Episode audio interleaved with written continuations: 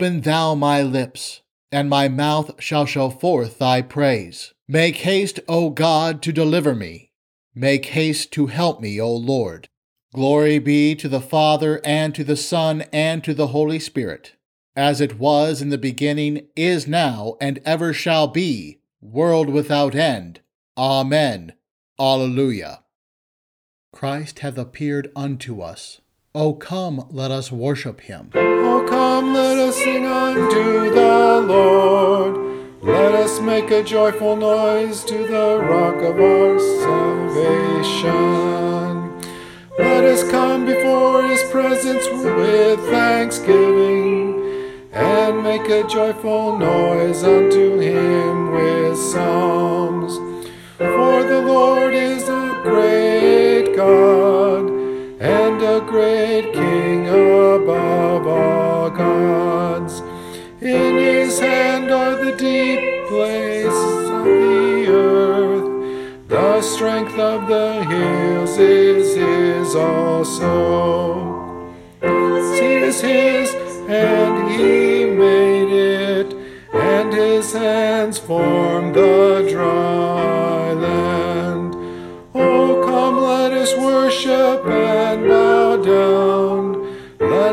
before the Lord our Maker.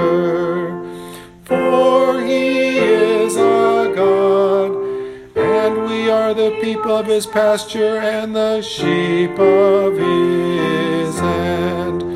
Glory be to the Father and to the Son and to the Holy Ghost, as it was in the beginning ever shall be, world without end. Amen. Christ hath appeared unto us.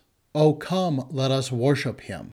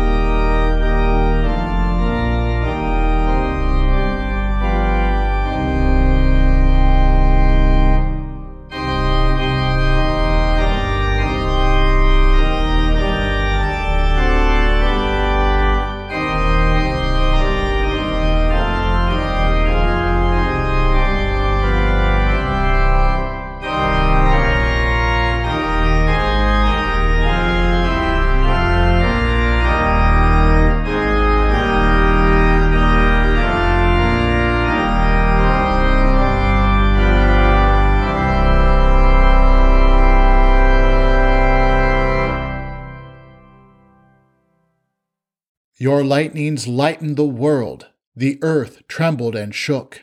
How amiable are thy tabernacles, O Lord of hosts!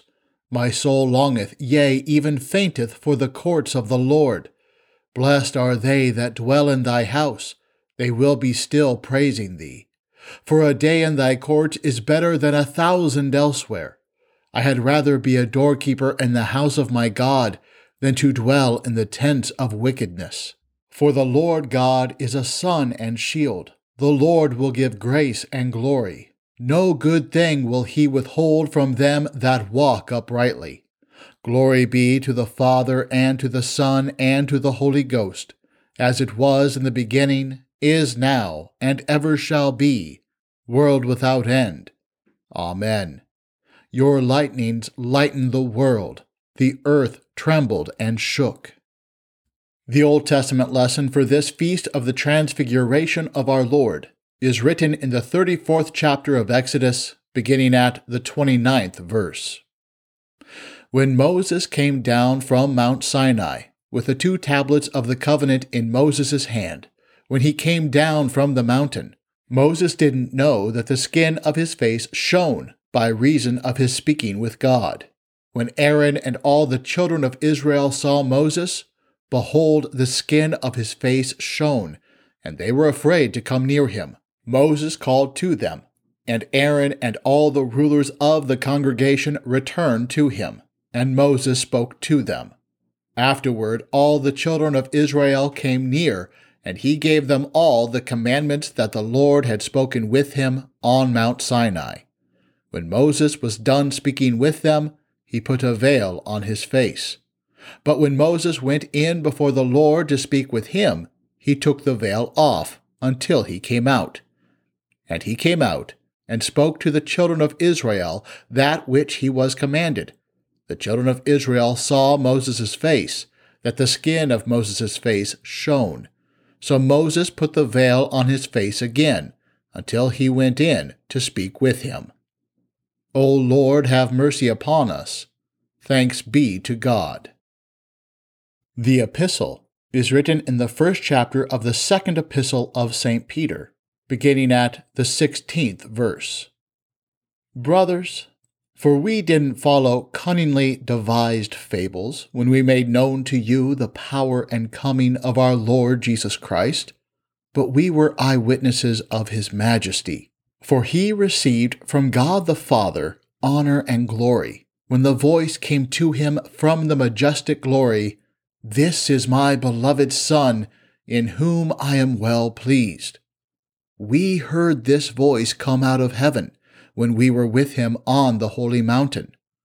We have the more sure word of prophecy, and you do well that you heed it, as to a lamp shining in a dark place, until the day dawns and the morning star arises in your hearts. Knowing this first, that no prophecy of Scripture is of private interpretation. For no prophecy ever came by the will of man, but holy men of God spoke, being moved by the Holy Spirit. O Lord, have mercy upon us. Thanks be to God. Thou art fairer than the children of men. Grace is poured into thy lips the Lord said unto my Lord, Sit thou at my right hand, until I make thine enemies thy footstool. Alleluia! Sing unto the Lord, bless his name, show forth his praise from day to day. Declare his glory among the heathen, his wonders among all people. Alleluia! The Gospel is according to St. Matthew, the seventeenth chapter. Glory be to thee, O Lord. After six days, Jesus took with him Peter, James, and John his brother, and brought them up into a high mountain by themselves. He was transfigured before them, his face shone like the sun, and his garments became as white as the light. Behold, Moses and Elijah appeared to them, talking with him. Peter answered and said to Jesus, Lord, it is good for us to be here. If you want, I will make three tents here one for you, one for Moses, and one for Elijah. While he was still speaking, behold, a bright cloud overshadowed them. Behold, a voice out of the cloud saying, This is my beloved Son, in whom I am well pleased. Listen to him. When the disciples heard it, they fell on their faces and were very afraid. Jesus came and touched them and said, Get up, and don't be afraid. Lifting up their eyes, they saw no one except Jesus alone. As they were coming down from the mountain, Jesus commanded them, saying, Don't tell anyone what you saw until the Son of Man has risen from the dead. Here ends the Gospel. Praise be to thee, O Christ. Arise, shine, for thy light is come and the glory of the Lord is risen upon thee. And the Gentiles shall come to the light, and kings to the brightness of thy rising. And the glory of the Lord is risen upon thee. Glory be to the Father, and to the Son, and to the Holy Ghost.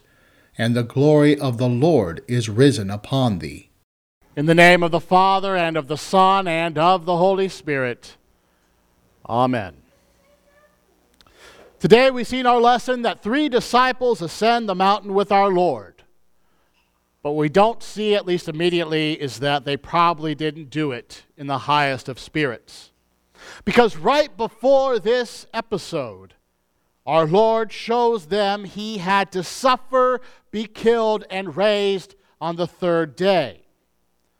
And Peter, he wanted nothing of it. When he heard this from our Lord, he said, Far be it from you, Lord, for this shall never happen to you. And then our Lord rebukes Peter and the apostles in one of the harshest ways in all of Scripture Get behind me, Satan. You are an offense to me.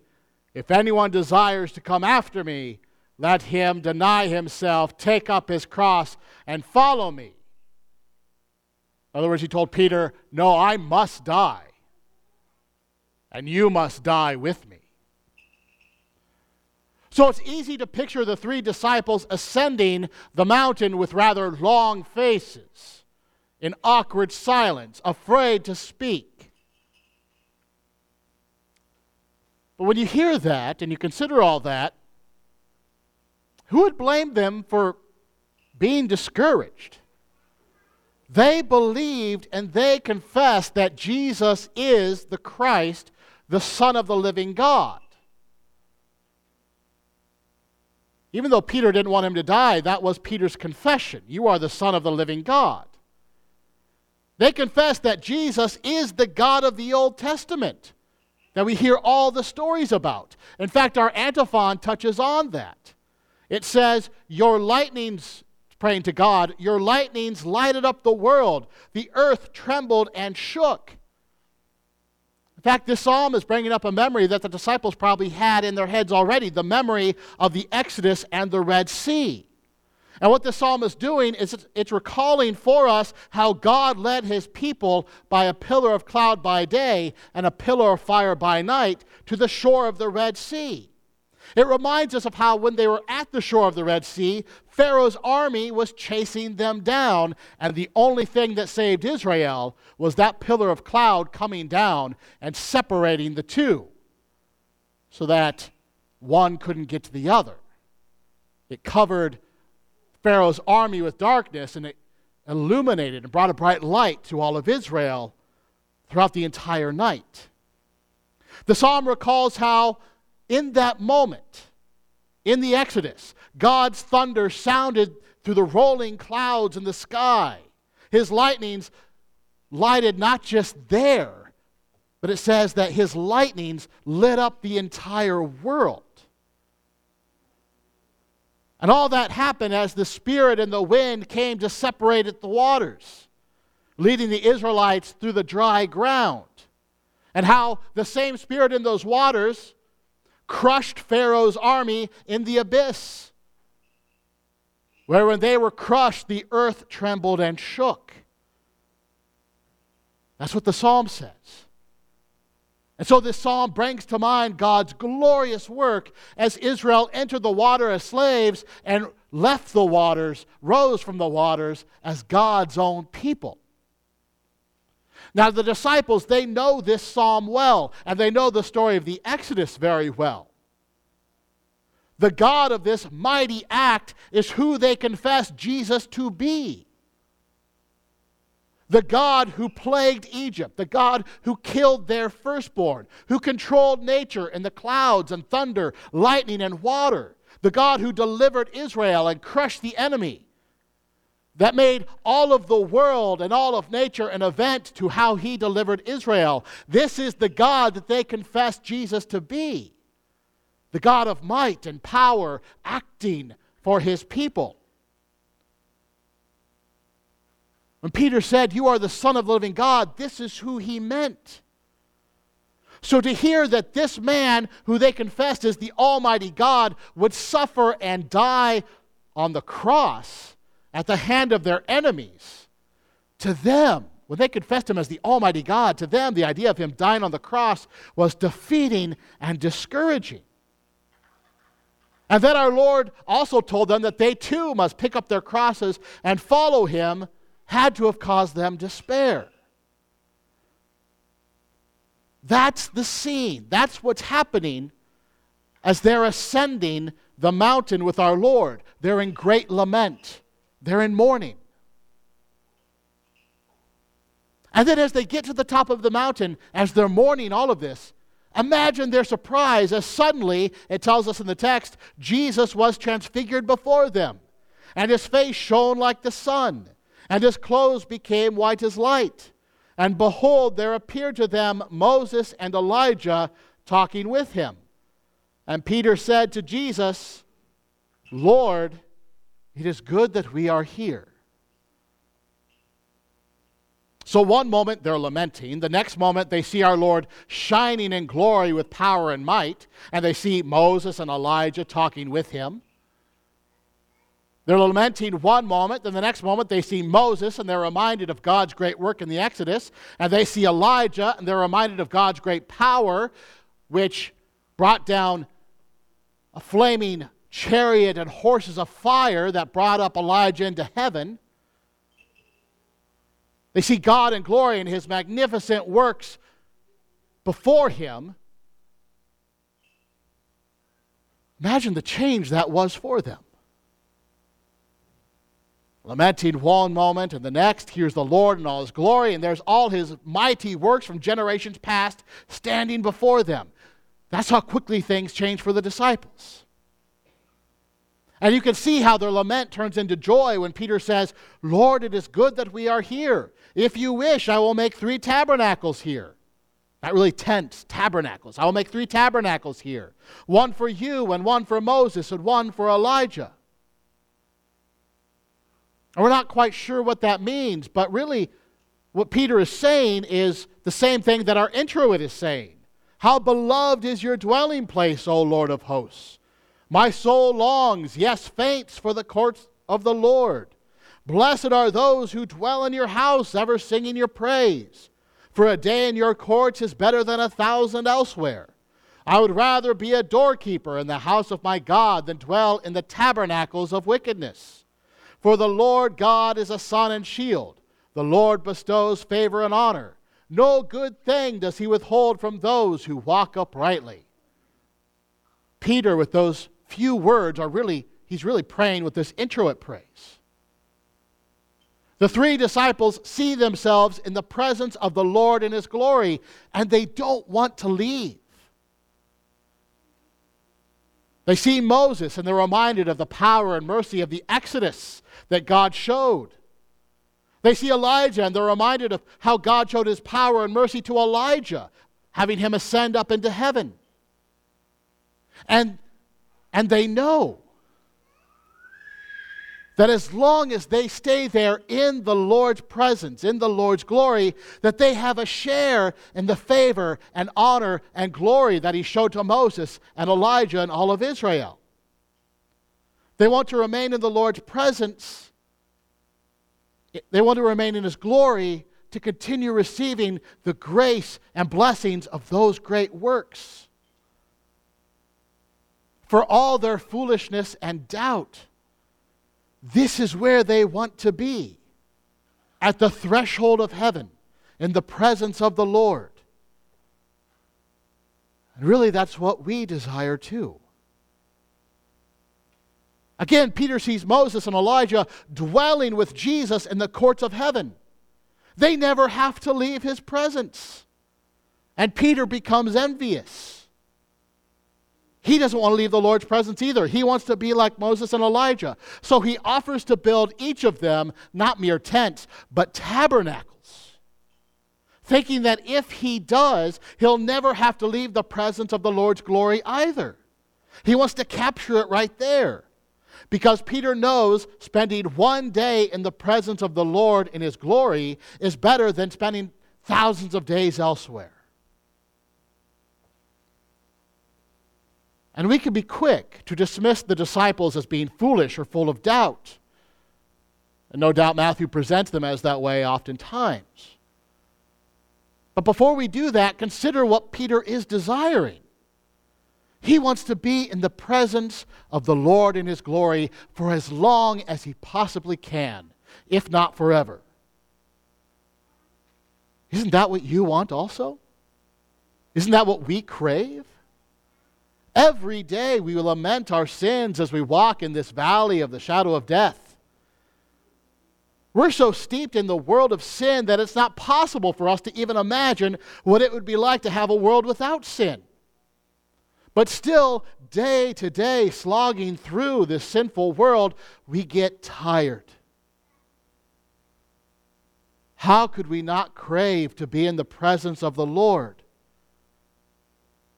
so that His glory can shine on us like the sun, so His glory can protect us from all this evil.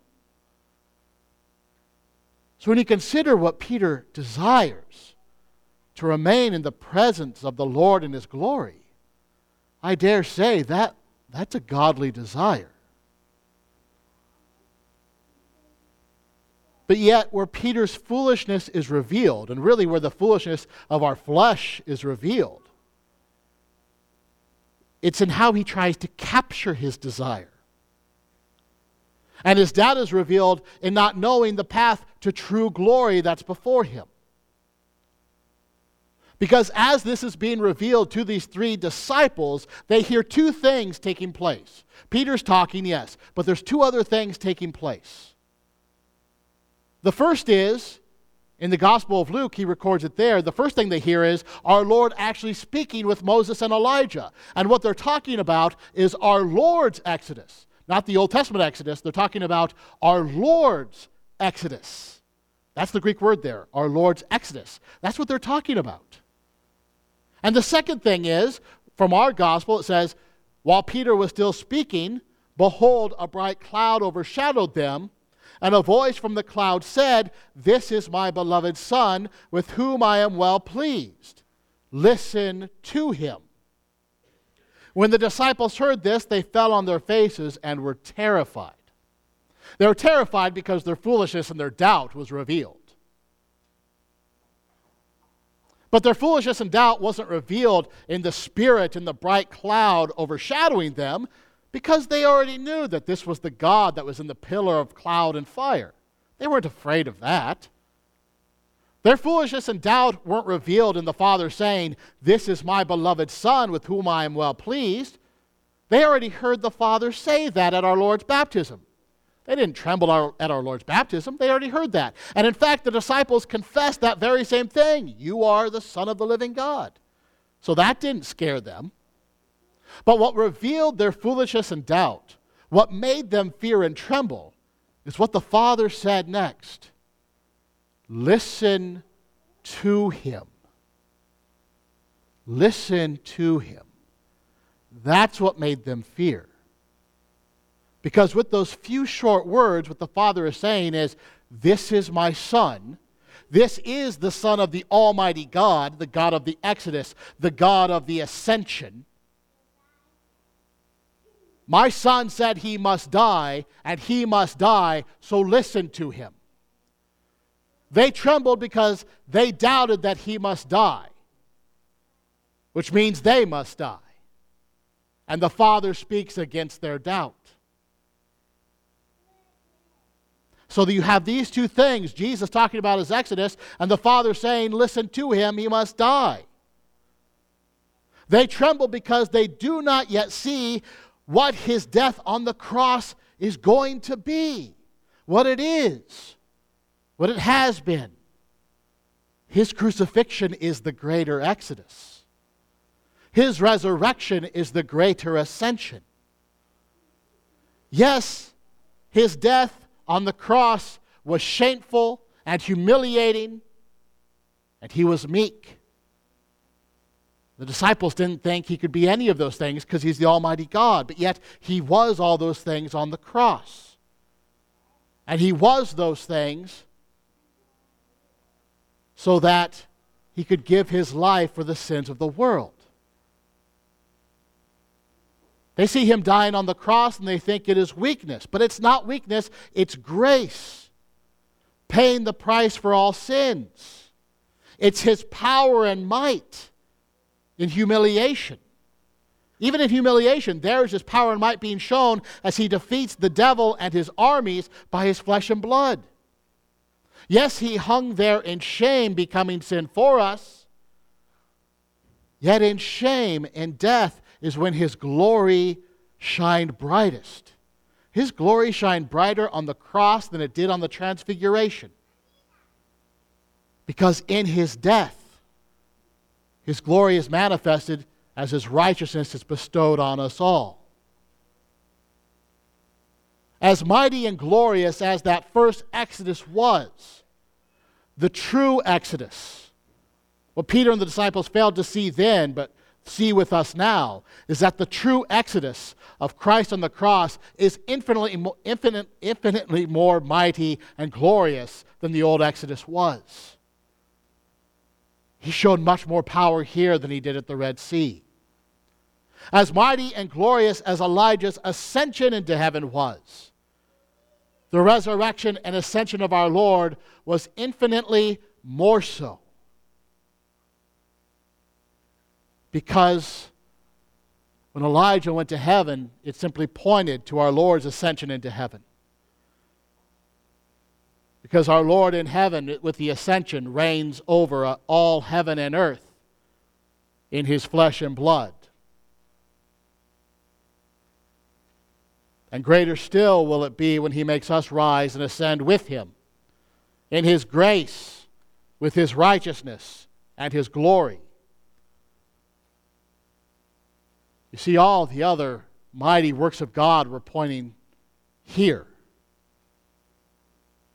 And here, God withholds no good things from those who walk in blamelessness, that is, who pick up their cross and follow our Lord.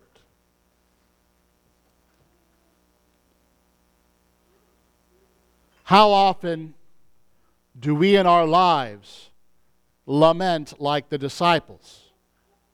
And there's plenty to mourn and lament. We were born in tabernacles of wickedness. That is, we were conceived in sinful flesh with sinful hearts, fleshly tabernacles of wickedness. Born into a world even more corrupt year after year, where the devil prowls around like a roaring lion. This past week has been difficult because what can you do in such bitter cold? lives are difficult because what can you do with such bitter sin all about? And so we lament, we mourn in this vale of tears. In fact, we're about ready to start that journey. Pre Lent starts next week. We're preparing for Lent to go from the Transfiguration to Golgotha. Our focus will be on repentance and mourning, something we know all too well. And so, as we go on this journey to lament and mourn, this antiphon and introit show us what we can do. What are we to do over Lent when we lament over our sins? When we repent of our sins, we remember. The psalm says to remember the Lord in his glory and remember his mighty gracious works. When you lament your sins, remember that in the incarnation, the presence of God came to dwell with us on earth in the flesh and blood of Christ Jesus, the Son of God. Remember the greater Exodus, when the earth trembled and the lightnings of our Lord's glory shone around the world as he hung dead on the cross for our sins, as he hung like the most majestic lamp lifted up to shine in the darkest places of the world. Remember how the Lord, who rules over all nature, brought you to the waters, led you through them against the devil and his armies. Remember how you went into the water a slave of sin, a tabernacle of wickedness, but arose from the water a son of God, a tabernacle or a temple now of the Holy Spirit. That is the greater exodus that this psalm and this transfiguration tells us to remember. And we're told to remember all this as we lament because as we remember God's gracious works, like Peter and the disciples did, then it brings a longing into our soul. The same longing that Peter had to remain in the presence and the glory of the Lord. As we remember God's mighty works, that also makes us long to be in the Lord's presence, to be in his house, to be in his tabernacle. The foolishness of Peter and of our flesh is in believing that we can be in the presence of the Lord's glory without the cross, that we can enter glory without suffering, without dying. But the Father says, Listen to him. As we listen to our Lord, he shows us this that his glory is revealed on the cross. That to be in the presence of the Lord in his glory is to gather around the cross.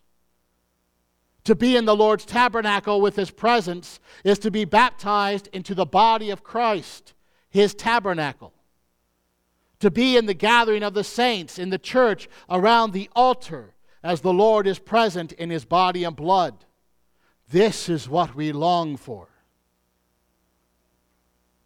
And this is where our longing is fulfilled.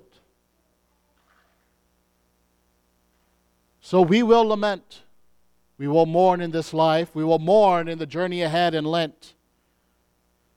But as we will lament, our scriptures say today, remember the mighty works of God. And in remembering, may we long to be in the presence of the Lord in His glory. And in our longing, May that have us come together around this altar in his presence, where he manifests his glory as we eat and drink his body and blood for the forgiveness of our sins. Because if we want to because if we want to complete the Lenten journey ahead of us, if we want to go from the Mount of Transfiguration to the Mount of Golgotha,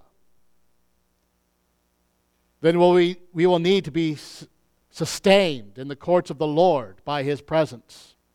Where one day here allows us to allows us to survive the week the days of the weeks ahead.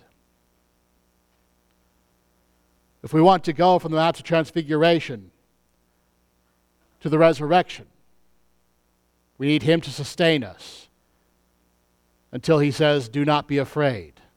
Arise. Amen.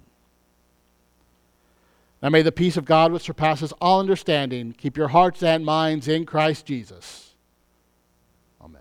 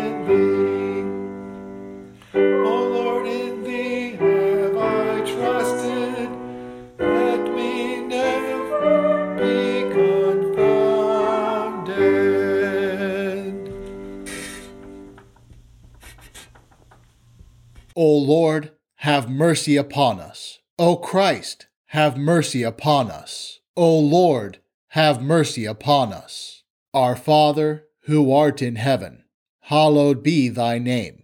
Thy kingdom come, thy will be done, on earth as it is in heaven. Give us this day our daily bread, and forgive us our trespasses, as we forgive those who trespass against us. And lead us not into temptation but deliver us from evil. For thine is the kingdom, and the power, and the glory, forever and ever. Amen.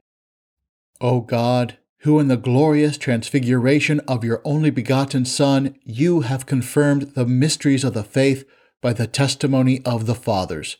You, who in the voice that came from the bright cloud, did in a wonderful manner foreshow the adoption of sons mercifully vouchsafe to make us co heirs with the King of his glory, and bring us to the enjoyment of the same. Through the same Jesus Christ, your Son, our Lord, who lives and reigns with you and the Holy Spirit, ever one God, world without end. Amen. Almighty and most merciful God, the Father of our Lord Jesus Christ, we give you thanks for all your goodness and tender mercies especially for the gift of your dear Son and for the revelation of your will and grace. And we beseech you so to implant your word in us that, in good and honest hearts, we may keep it and bring forth the fruits of faith by patient continuance and well doing.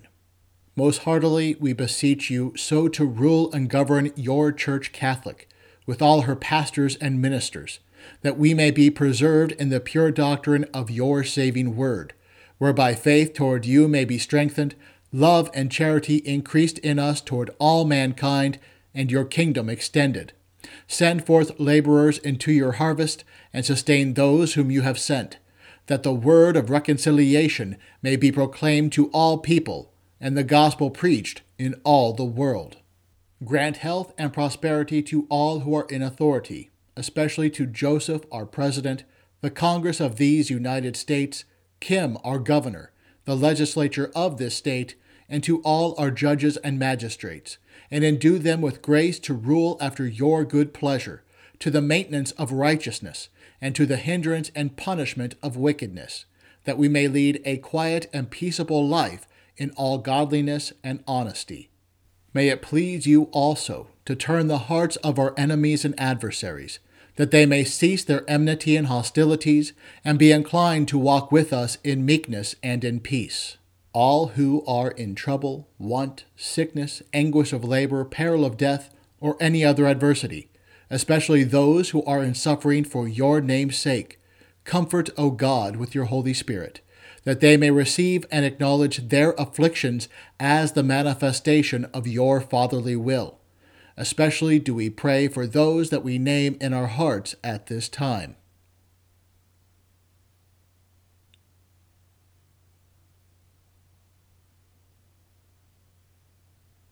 Although we have deserved your righteous wrath and manifold punishment, yet we entreat you, O most merciful Father, remember not the sins of our youth, nor our many transgressions, but out of your unspeakable goodness, grace, and mercy, Defend us from all harm and danger of body and soul.